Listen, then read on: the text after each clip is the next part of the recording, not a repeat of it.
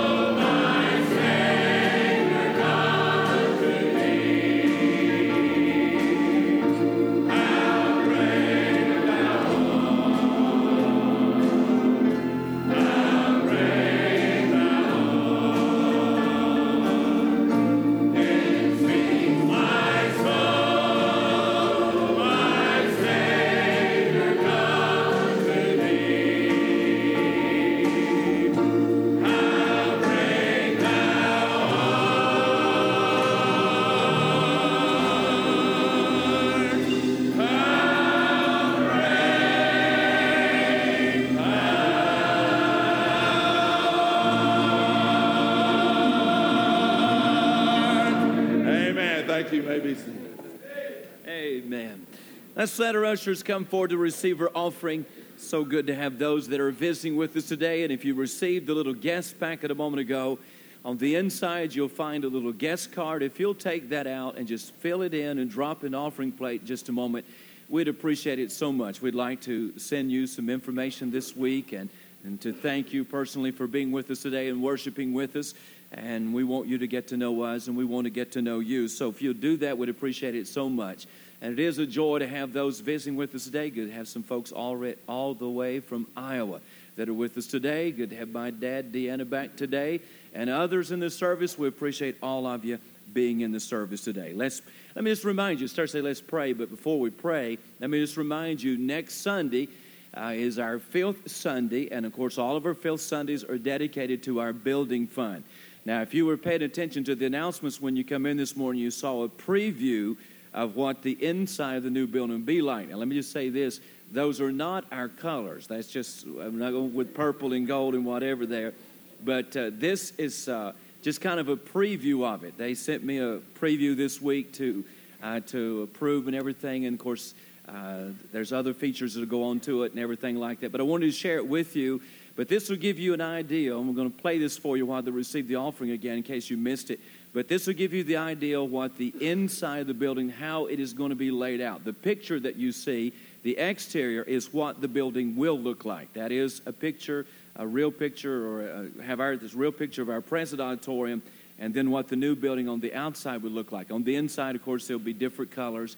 Uh, we will be going with all white furniture and things like that.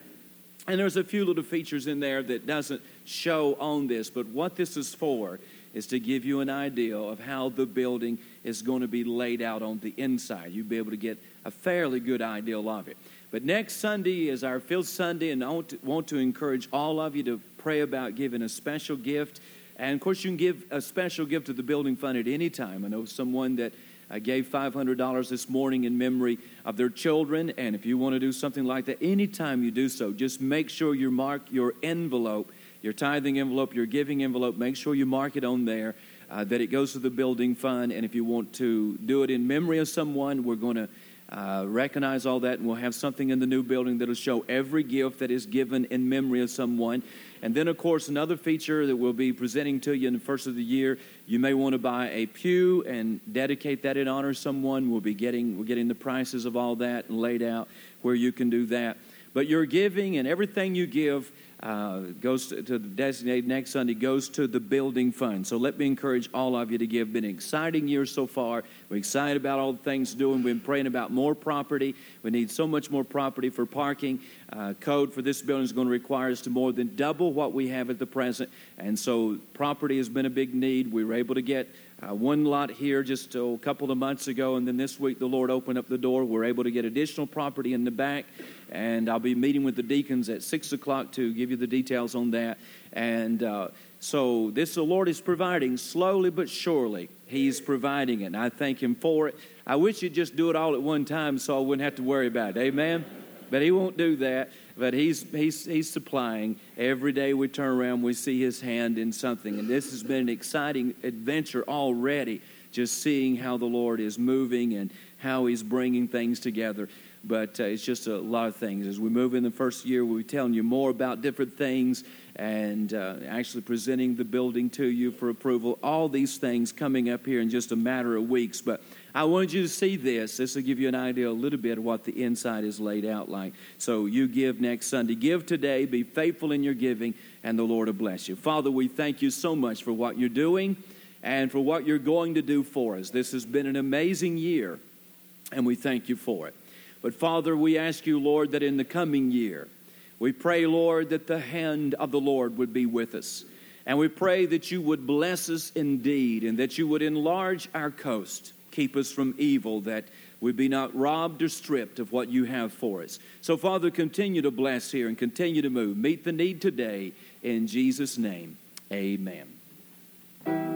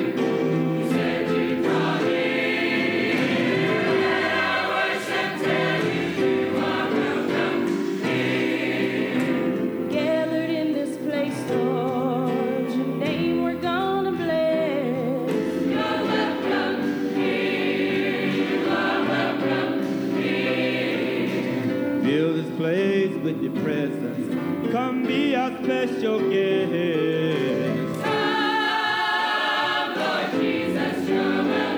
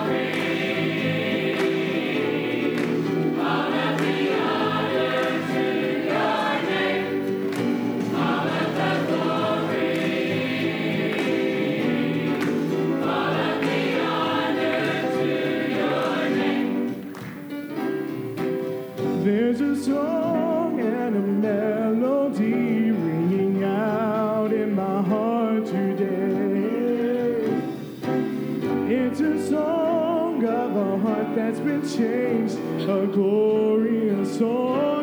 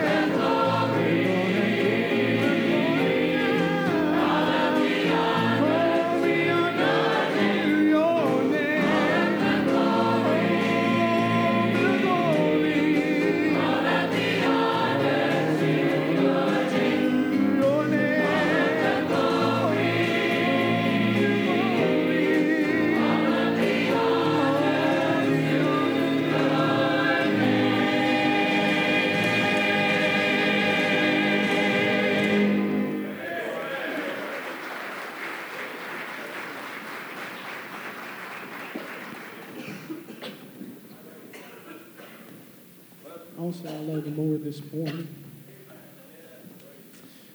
I'm so thankful for what God's did for me.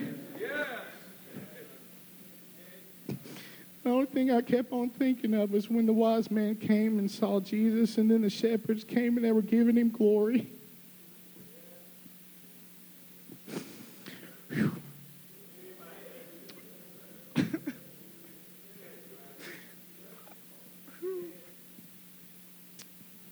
God's worthy for all that, all that He is and all that He does. He is worthy.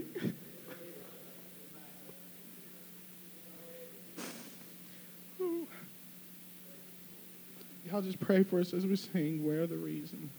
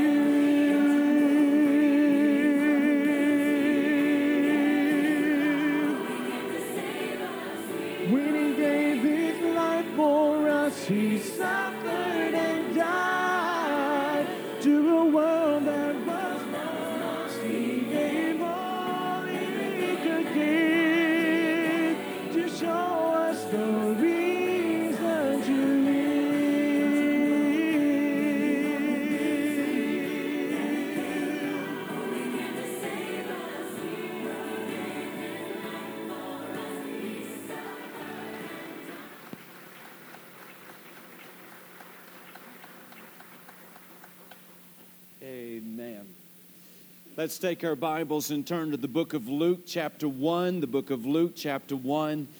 What a blessing the music has already been to my heart this morning. Amen. Luke, chapter 1. As you know, for a number of weeks we have been looking at questions in the Bible. I want us to look at another one this morning that I think is relevant to this particular Sunday. Would you stand, please? Luke 1. Let me read just one verse of scripture, and then we'll come back and we'll look at this verse, this question in its context. Luke chapter 1, verse 34. Then said Mary unto the angel, Here's the question How shall this be, seeing I know not a man? I'm going to read it to you again. Here's the question. We're going to answer the question today. Mary said unto the angel, How shall this be, seeing I know not a man? Thank you. you may be seated. Let's pray. And this morning we're going to look at the question, How shall this be, seeing I know not a man? Let's pray. Our Father, this morning we come, and we come with grateful hearts. Father, why you would love us, we don't know. Why you would save us, Lord, is beyond our imagination or comprehension. But Lord, we thank you for loving us We thank you for coming to this earth and dying for us. We thank you so much for what you've done for us. Never let us, Lord, lose sight of what you have done for us as believers this morning. Help our hearts to always be full with gratitude for what you have done. Now, Father, we ask you that you might fill me and anoint me now to bring your word. Father, I ask that your word would be living truth in the heart of every soul that is gathered here today. You know our needs, and I pray that you'll confront our needs. And may we leave today being reminded of who you are and what you can do in our lives. So touch the word of God now and use it, and we'll praise you and thank you for it. Is in Jesus' name we pray. Amen. As you know, this is the Sunday before Christmas, and our minds are on Christmas and all the things that pertain to Christmas. Christmas means a lot of things to a lot of people. For children, mostly Christmas is thoughts of Santa Claus and the presents they're going to find under their tree on Christmas morning. Just this past week, one of our members that works at the post office brought me a few of the letters that the post office has received that has been addressed to Santa Claus. And what he told me, they get hundreds of these every year. But these, he brought me several of them, and I read, read through them, and I found many of them to be quite amusing. Amusing on what the children ask for, how the children ask for the things they ask for, and even how they spelled some of their words. I found others to be very touching. But let me just share with you just a few of them this morning, and I'll not use any of the names in there, but just give you just a portion of some of the letters that I found to be interesting. For example, one of them said, Dear Santa, how many presents do you have in your sleigh? I want a Game Boy, and I want school supplies, and they spelled school S C H O O O L L. I want school supplies, colored pencils. They spelled the word colored, C O L O R D. I know what some of you are thinking. Well, isn't it the way you spell colored? Anyway, uh, school supplies, colored pencils. And then they asked the question, How many elves died? And then it said, Have a Merry Christmas. I like this one. It says, Dear Santa, how are you? Please bring me a golden retriever and $100,000 for Christmas. If you can't, I would also like a pair of leather boots, Mary Kate and Ashley stuff, art supplies, and a groovy stack of B room. Thank you. And then P.S. it says, I want an elf. Then another one said, Dear Santa Claus, I want to wish you and Mrs. Claus the best one yet to come. Christmas is a very special holiday and is very cold. On Christmas Day, I spend time with my family. Know that you should too. Then Mr. Santa, and then it says, Mr. Santa Claus, I just wanted you to know that I have always wondered if you were really fat. I mean, not trying to be mean, but are you? And here is a couple that I really loved. It said, Dear Santa, here are some of the things I want for Christmas. And then it gives a list. An Anne Geddes, I guess you'd say Zyger, Zigger. I don't know anything about these baby doll names, but an Anne Geddes Zigger, Zyger baby doll. And then beside it has $29.99. Then it says a Survivor computer game. Survivor spelled S U R V I V E R. A Survivor computer game, $20. Then the next one, it's a girl thing deluxe nail vanity with mirror, and they spelled deluxe, Delex, D E L E X. It's a girl thing deluxe nail vanity with mirror, $19.99. And then a full bed quilt, they spelled quilt, gilt. Full bed gilt, bright, bold, cheerful room, $59.99. Pillisham's bright, bold, cheerful room, $50. Now that's my list of things I want out of $260. I spent 200 of it, so that means I get $40 back. If you can bring cash, it'll make me so happy. now this one I like. Dear Santa, my name is so and so. I am eight years old. I have been sick almost a month. So I haven't felt like being good or bad. I just feel like getting better. This is one of my favorites, just a line from it. Dear Santa Claus, how are you doing? I don't think Bin Laden deserves any presents this year. I say amen to that. and there were others. But here's just a couple that touch my heart. Children are very, very transparent. Dear Santa, all I want for Christmas is for my family to be happy. and my pawpaw to live and be happy too.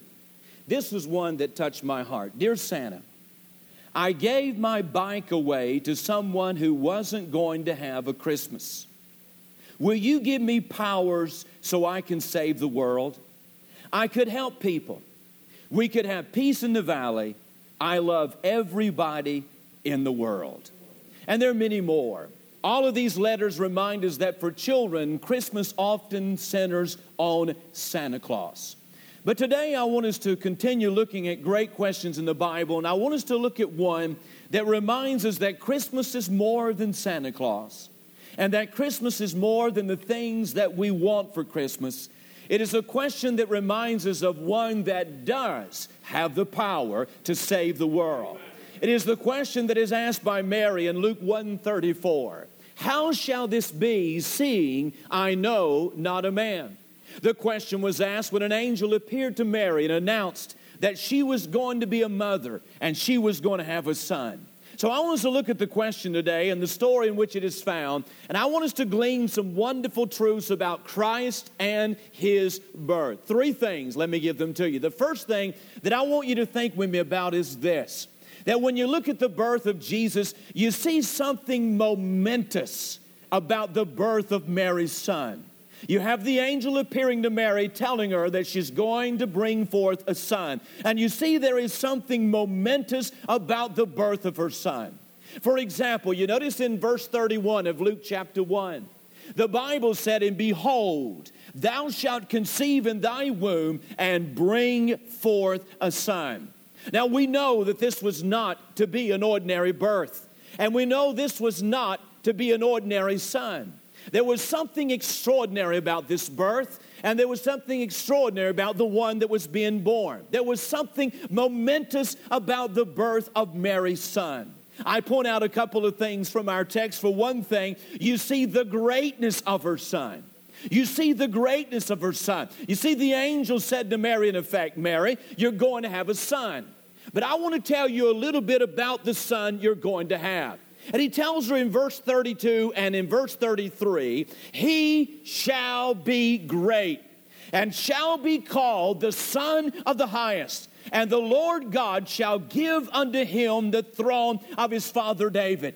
And he shall reign over the house of Jacob forever, and of his kingdom there shall be no end. You see, the angel informed Mary that her son was going to be a descendant of David. And he informed her that he would sit upon the throne of David and he would rule and reign over the house of Jacob. But unlike David, his kingdom would have no end. And her son would rule and reign throughout eternity. In other words, what this angel was te- telling Mary is that the son that you're going to have is going to be the King of kings and he's going to be the Lord of lords. There is something great about the son you are going to have. When I think about Jesus being born from a human perspective, he seemed to be anything but a king. Instead of being born in a palace, he was born in a stable. Instead of being clothed in expensive garments, he was wrapped in swaddling clothes. And instead of being surrounded by royalty, he was surrounded by lowly shepherds. Instead of his birth being announced throughout all the land that a king's son had been born, there was only a handful that was aware that he even existed. Instead of a golden crown, there was a wooden cradle. From a human perspective, he seemed to be anything but a king. But I want to remind you this morning that you can be sure that he was the King of kings and the Lord of lords, and that one day he will sit upon the throne of David, and his kingdom shall know no end. He is destined to wear the diadem of the universe. There's the greatness of her son. But you not only see the greatness of her son, but you also see something about the glory of her son. For you notice that the angel called Mary's son in verse 32 the son of the highest. And he called Mary's son in verse 35 the son of God. You see, the angel was making it very clear that Jesus was more than Mary's son. He was making it clear that this was the Son of the highest. This was the Son of God. You see, the angel not only proclaimed his sovereignty, that he would rule and reign over the house of Jacob, but he was also proclaiming his deity, that this is the Son of the highest and this is the Son of God. Mary's son was one who in eternity rested motherless upon the Father's bosom, but in time rested fatherless upon a mother's bosom. He was one that had an earthly mother, but no earthly father. He was one that had a heavenly father, but no heavenly mother. He was the infant of days, but in reality, he was the ancient of days. For you see, the son that Mary gave birth to had no beginning. He had existed from eternity past. This was an eternal son. He was more than the son of Mary, he was the son of the highest, he was the son of God. You see, there was something momentous about his birth. And there was something momentous about the birth of Mary's son. The son she gave birth to was no ordinary son.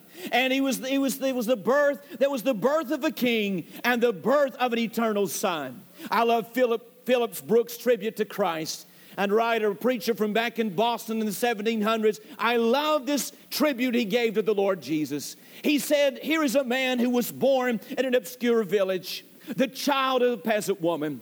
He grew up in an obscure village. He worked in a carpenter's shop until he was 30. And then for three years, he was an itinerant preacher. He never wrote a book. He never held an office. He never owned a home. He never had a family. He never went to college. He never traveled 200 miles from the place he was born. He never did one of the things that usually accompany greatness. He had no credentials but himself. He had nothing to do with this world except the power of divine manhood. While still a young man, the tide of popular opinion turned against him. His friends ran away. One of them denied him. He was turned over to his enemies. He went through the mockery of a trial and was nailed upon a cross between two thieves. His executioners gambled for the only piece of property he had on earth while he was dying his coat. And when he was dead, he was taken down and laid in a borrowed grave through the pity of a friend. But 19 wide centuries have come and gone. And today he is the centerpiece of the human race and the leader of the column of progress. All the armies, all the armies that ever marched, and all the navies that ever were built, and all the parliaments that ever sat, and all the kings that ever reigned put together have not affected the life of man upon earth as powerfully as that one solitary life. You see, there was something momentous about the birth of Mary's son. There was this greatness and there was this glory.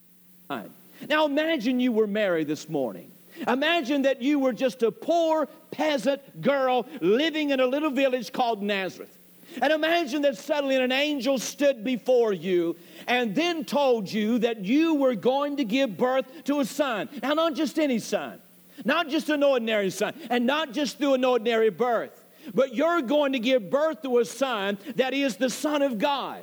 Now, how would you have reacted? How would you responded to the angel's announcement? I think I may have been somewhat like the poor fella that was walking home one night and decided to take a shortcut through the cemetery. And as he was walking through the cemetery, he accidentally fell into an open grave.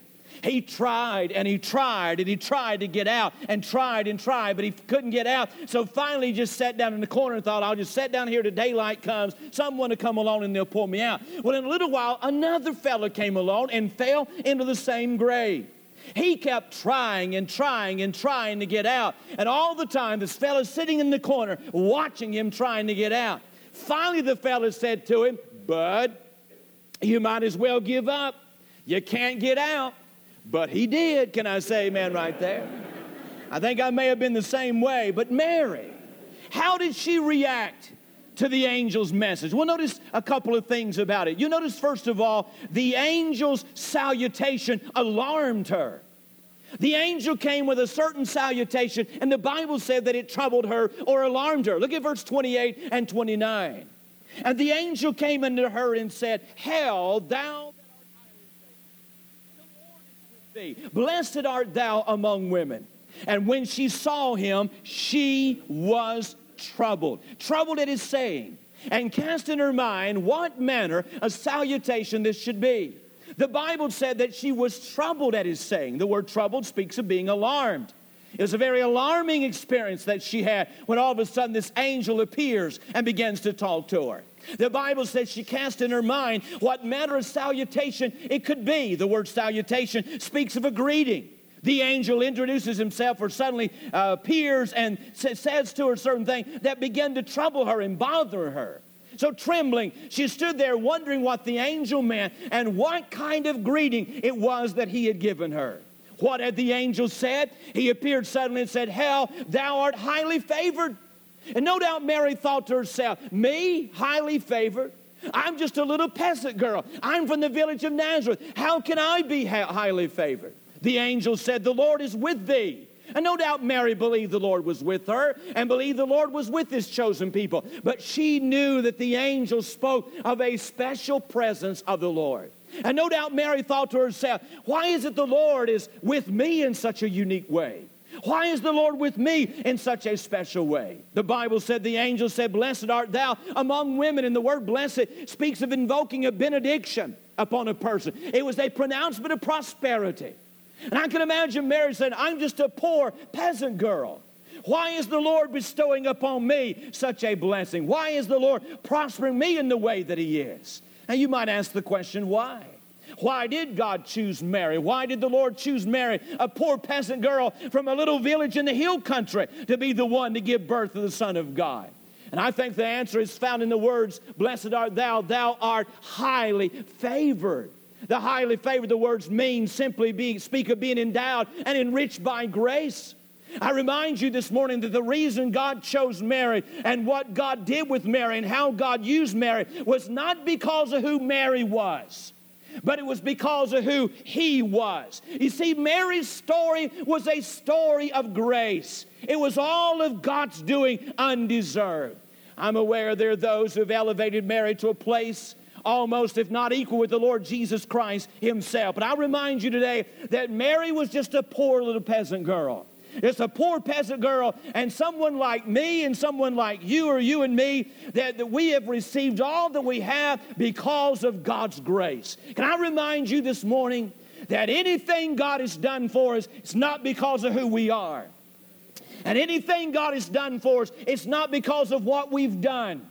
Never think yourself to be deserving of any of God's blessings. And never consider yourself to be worthy of anything God could do for you, with you, in you, or through you. Listen, friend, anything God does for me and anything God does for you, it's a story of grace. It is the undeserved favor of God. But Mary, like Mary, it was a story of God's grace in her life. But it was the angel's salutation. It troubled her, it alarmed her. But second of all, you not only see how the salutation alarmed her, but how the angel's proclamation amazed her.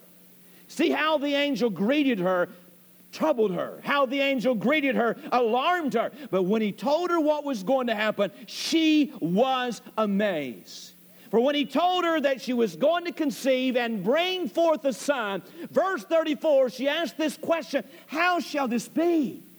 Seeing I know not a man. The angel said, You're going to conceive, you're going to give birth to a son. Not just any son, the son of the highest. Not just any son, the son of God. And not just any birth, a virgin birth. And she looks at him and she said, But how can this be? How can this happen, seeing that I know not a man? You look in verse 27, we read that she was espoused to a man whose name was Joseph. Now, the word espouse is very similar to what we would speak of as someone being engaged to someone else. But in those days, engagements or espousals or betrothals were somewhat different than they are today. In Bible days, an engagement period lasted at least 12 months, at least 12 months. And there were several reasons for it. One of them was to prove the purity of the bride. That the bride had kept herself clean, the bride had kept herself pure. Well, the Holy Spirit highlights the purity of Mary and that he calls her a virgin in verse 27. But here's an angel telling her that she's going to conceive and bring forth a son, and she thinks to herself, Well, how can this happen? How can I conceive and give birth to a son when I'm not married? How can I give birth to a son? How can I conceive when I've had no relationships with man? You see, from a human perspective, what the angel was saying to Mary was impossible. It was not logical, it was not probable.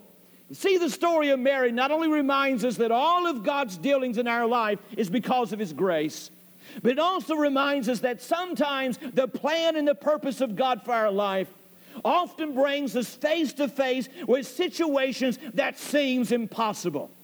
Have you never, like Mary, have you ever, like Mary, asked the question, as you were facing some situation in your life, how shall this be? Or how can this happen in my life? How's this going to turn out in my life? How can this happen? How can I face this? How can I get through this? Have you not at one time or another found yourself facing some kind of situation that left you asking, How shall this be? I remember a number of years ago reading a book by Tom Elliff entitled Praying for Others. And the book spoke to my heart in many ways, but there's one thing in the book that I will never forget. And that's a description that he gave of a problem or a difficulty in our life as a believer. He writes, unfortunately, most Christians do not view their problems or needs in the proper perspective. In other words, what Mr. Elliff said is this that we, most of the time, we don't see our needs the way we ought to see our needs. And we don't look at our problems the way that we ought to look at our problems. And we don't see our difficulties in life, we don't look at them the way we really ought to look at them. And he writes, actually, we should welcome difficulties and attach to them the following definitions. He says we don't normally look at our problems the way we ought to look at them. Instead, we ought to welcome problems in our life. Now, you say, Brother Ken, what do you mean welcome problems? I don't want problems to come. I don't either. But Mr. Elliff says we don't look at them the way we ought to, and for that reason, we don't welcome them into our life. But then he gave these three definitions, and I want you to listen to them. He said, number one, when a problem comes knocking at our door, we ought to look at our problem this way. My problem is actually a platform upon which God can prove to the world how powerfully He provides for His own. Definition number two my problem is a signal from God that He has available for me a blessing for which I have not asked.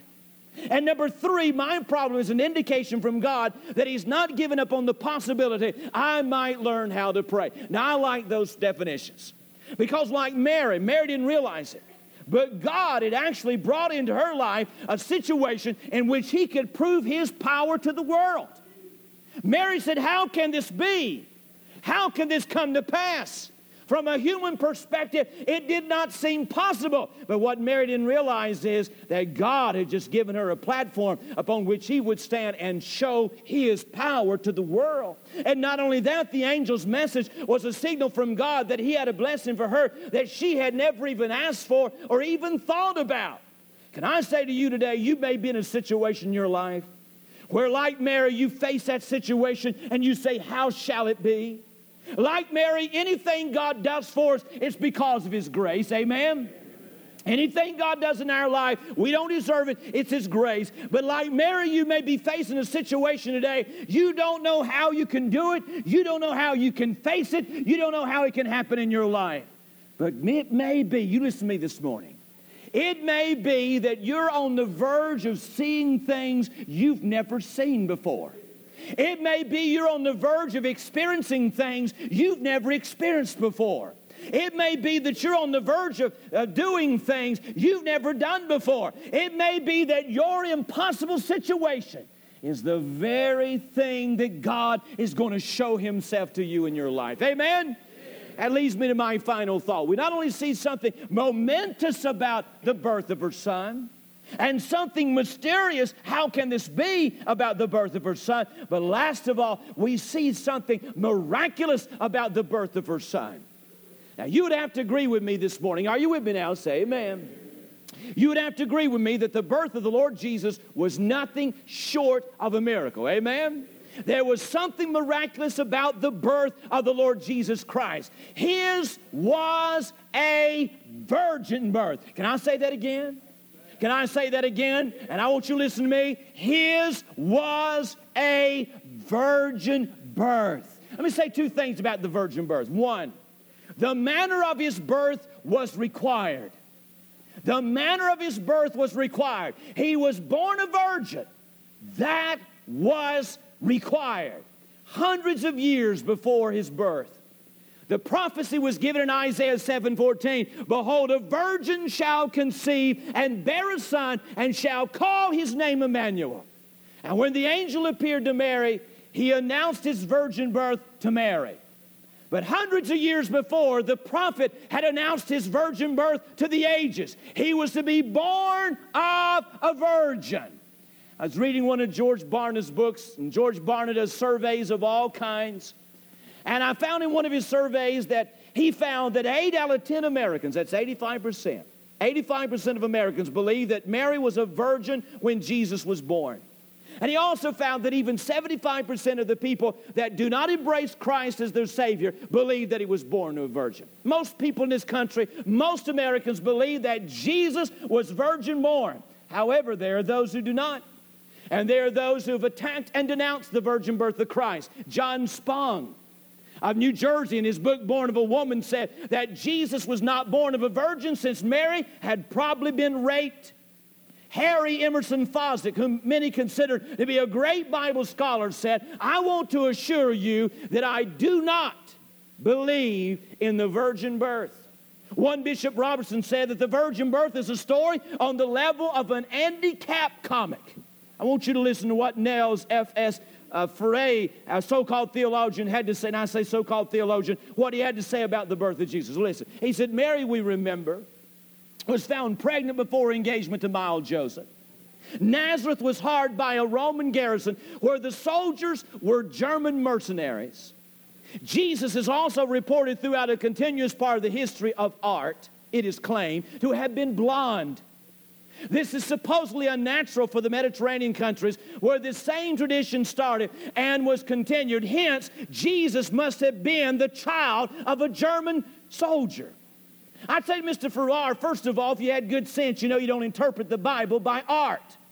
And second of all, I just want on record today and let you know I am among the 85% of this country that believe that Jesus Christ was virgin born. And I want to remind you this morning that if he had not been born a virgin, you listen to me, if he had not been born a virgin, he could not have been the Savior of the world. And if he was not the Savior of the world, there's not a single one of us today that could be saved. I want you to understand something today. The virgin birth was more than a fancy way for Jesus to be born. It was more than God just showing off. It was more than a unique way. It was a necessity. You see, Jesus was born that he might become man. He became man that he might be identified with the human race. He was identified with the human race in order that he might die for the sins of all mankind. And if he was not born as a virgin of a virgin in Bethlehem, then when he died on Calvary's cross, his death accomplished nothing and it was meaningless. For if Jesus had been the son of a German soldier, or even the son of Joseph, he would have inherited a sinful nature. And if it inherited a sinful nature, then he could not have died for the sins of man.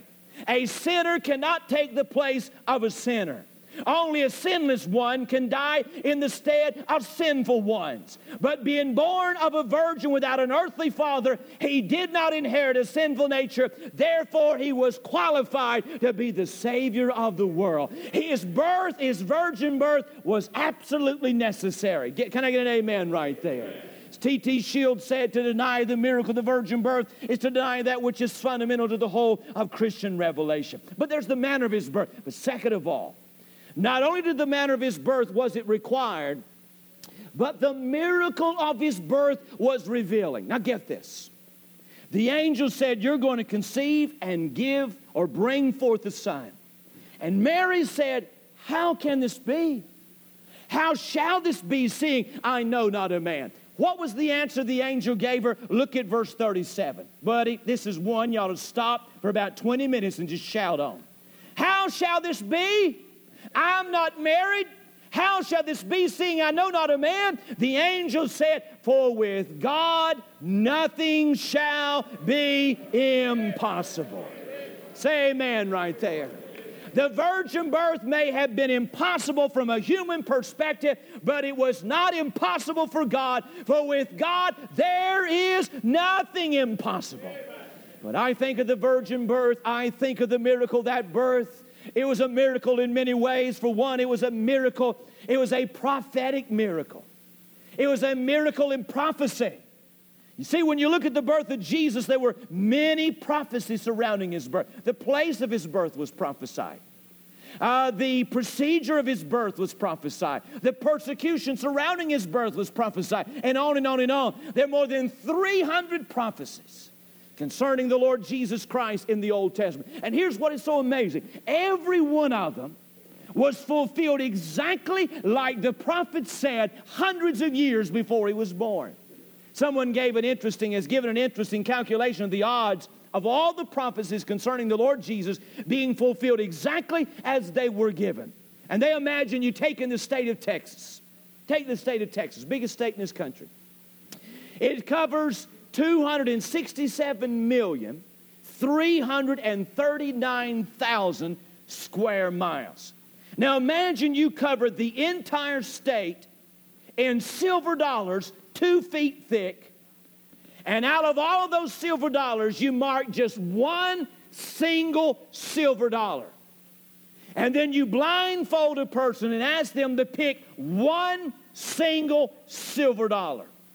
The odds of that person picking that one marked silver dollar is one in one quintillion. That's one with 17 zeros after. it.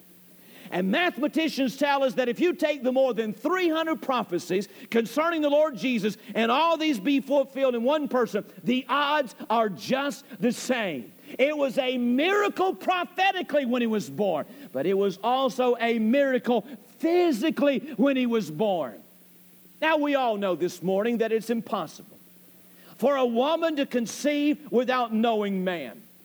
We know that it's not logical. We know that it's not physically logical or probable. It is not physiologically probable. We know that from a human perspective and from a physical perspective, it is impossible. But when you bring God into the picture, it's a different story. For with God, nothing is impossible. You see, when you think about the virgin birth, among many things, the virgin birth reveals the ability of God. For the virgin birth not only provided us a Savior, it also revealed that God is able to do that which we think is impossible. Now, are you in some situation today where, like Mary, you're saying, How shall this be? That I just want to remind you something. I just want to remind you of God. And I just want to remind you that with God, nothing is impossible. We're right here, and all that we're going through around here, and all the things that are happening, God is showing us and teaching us that He's able to meet our needs. He's showing and teaching us that there is nothing that is impossible. You believe that today? Say amen. With God, nothing shall be impossible. I read the story of a gentleman named Edwin Rushworth. And Rushworth had been a skeptic all of his life. There came a time when Rushworth decided he's going to read the Bible. He had derided the book all of his life, he had tore the book down all of his life, but he decided he was going to read it. So every day, seven days a week, one hour a day, he would sit down and read the Bible. Every day, one hour, every day of the week. Weeks went by. He was sitting there one day reading, and he looked up at his wife and he said, Wife, if this book is right, we're all wrong. He read, he followed his habit of reading for about another two weeks, one hour every day, every day of the week. And then one day he looked up and said, Wife, if this book is right, we're lost. And he kept on reading. A few nights later, he looked up at his wife and he said, Wife, if this book is right, we may be saved. And they were saved. I want to say to you today that if this book I hold in my hand is right, if this Bible that I'm preaching from today, this book that is often ridiculed and made fun of by the world, if this book is right, that I want you to understand something today. There is nothing impossible with God. And I want to go on record today and say that I do believe this book is right. I believe this book is right from Genesis 1 1 to Revelation 22 21. There's not one error in this book. There's not one mistake in this book. There's not one contradiction in this book. This book is the Word of God, and it is right. And this book tells me that with God, nothing shall be impossible. You believe that? Then I want to remind you this morning you, are you asking, How shall this be? How can this happen in my life? How can my children come back to God? How can my husband be saved? How can my wife be saved? How can this need be met in my life? How can this door open in my life? How can this happen in my life? For with God, nothing shall be impossible. Temple Baptist Church, how are we going to build a $2.4 million building out there? For with God, nothing shall be impossible. How are we going to come up with all the additional land that we need for parking? For with God, nothing shall be impossible. How are we going to raise seven, eight hundred thousand dollars in two years? For with God, nothing shall be impossible. You believe that? Then give God praise. There is nothing that God can't do. Let's stand our feet. Let's stand our feet. This Christmas season, as we think about gifts and Santa Claus and everything else, would you let the birth of Jesus Christ remind you that with God, nothing is impossible? Will you let Him remind you? Let it remind you of that. That there's no need in your life that God can't meet. There's no loved one you have that God can't save. There is no problem you're facing that God can't solve or get you through. There is nothing that is impossible with God. How shall it be? Seeing I know not a man, for with God nothing shall be impossible. We're going to sing in just a moment. And we're going to give you an invitation to come and kneel right here at this altar. Temple Baptist Church, we believe in doing business with God here at the altar. We believe you ought to come, walk down here and kneel before God. Somebody take the Bible and show you what God says about your particular need. We believe that. We'll always believe that. This is where you ought to come. And this is where you ought to meet God. And this is where things ought to happen. This is where you ought to come today and be saved. You're in this building. You ought to get up out of your seat in the balcony, across this building, anywhere, and walk down here and let somebody take the Bible and show you from the Bible how you can be saved. That's why Jesus came. Jesus came in order to be a man. And he became a man in order that he might die on the cross for man. And he died that you might be saved. He'll forgive you of your sins. When we sing, we invite you to come. Invite you, whoever you are. You miss, this may be the first time you've ever been here, young or old. If you're here today and you're unsaved, why don't you come this day and accept God's gift of salvation, the Lord Jesus Christ? Then there may be those here today that you're not living for God. This ought to be the day. You ought to walk down here and say, I want to live for God. I want to give my life to God. Then again, you may have a need in your life. And there may be a situation where, like Mary, you're saying, How shall this be? Why don't you come today and kneel before God and talk to God about the need in your life? Talk to God about the situation in your life. With God, there is nothing that is impossible. Have faith in God. Trust God. Take Him at His word. Believe Him to be everything that He said He was. Believe what that Bible has to say about God. For with Him, nothing, nothing shall be impossible. You come and talk to God about your need. Come and talk to the one that is able to do something about your need. Will you do that today? We're going to sing, and when we begin to sing, we'll invite you to come. You're here today and you want to unite with our church. This is a great body of believers to be a part of. And I'm not just saying that. I mean that. And these folks here would say this is a great place to be. Amen. This is where you can serve God and you can come and you can get involved in all the things that are going on. You can live for the Lord, you can worship God, you can serve the Lord here. And this is where God is leading. You just come, take a seat on the front row. We'll get your name and the information that we need from you. That's as simple as it is. And you come and say, I want to be a part of what God is doing here.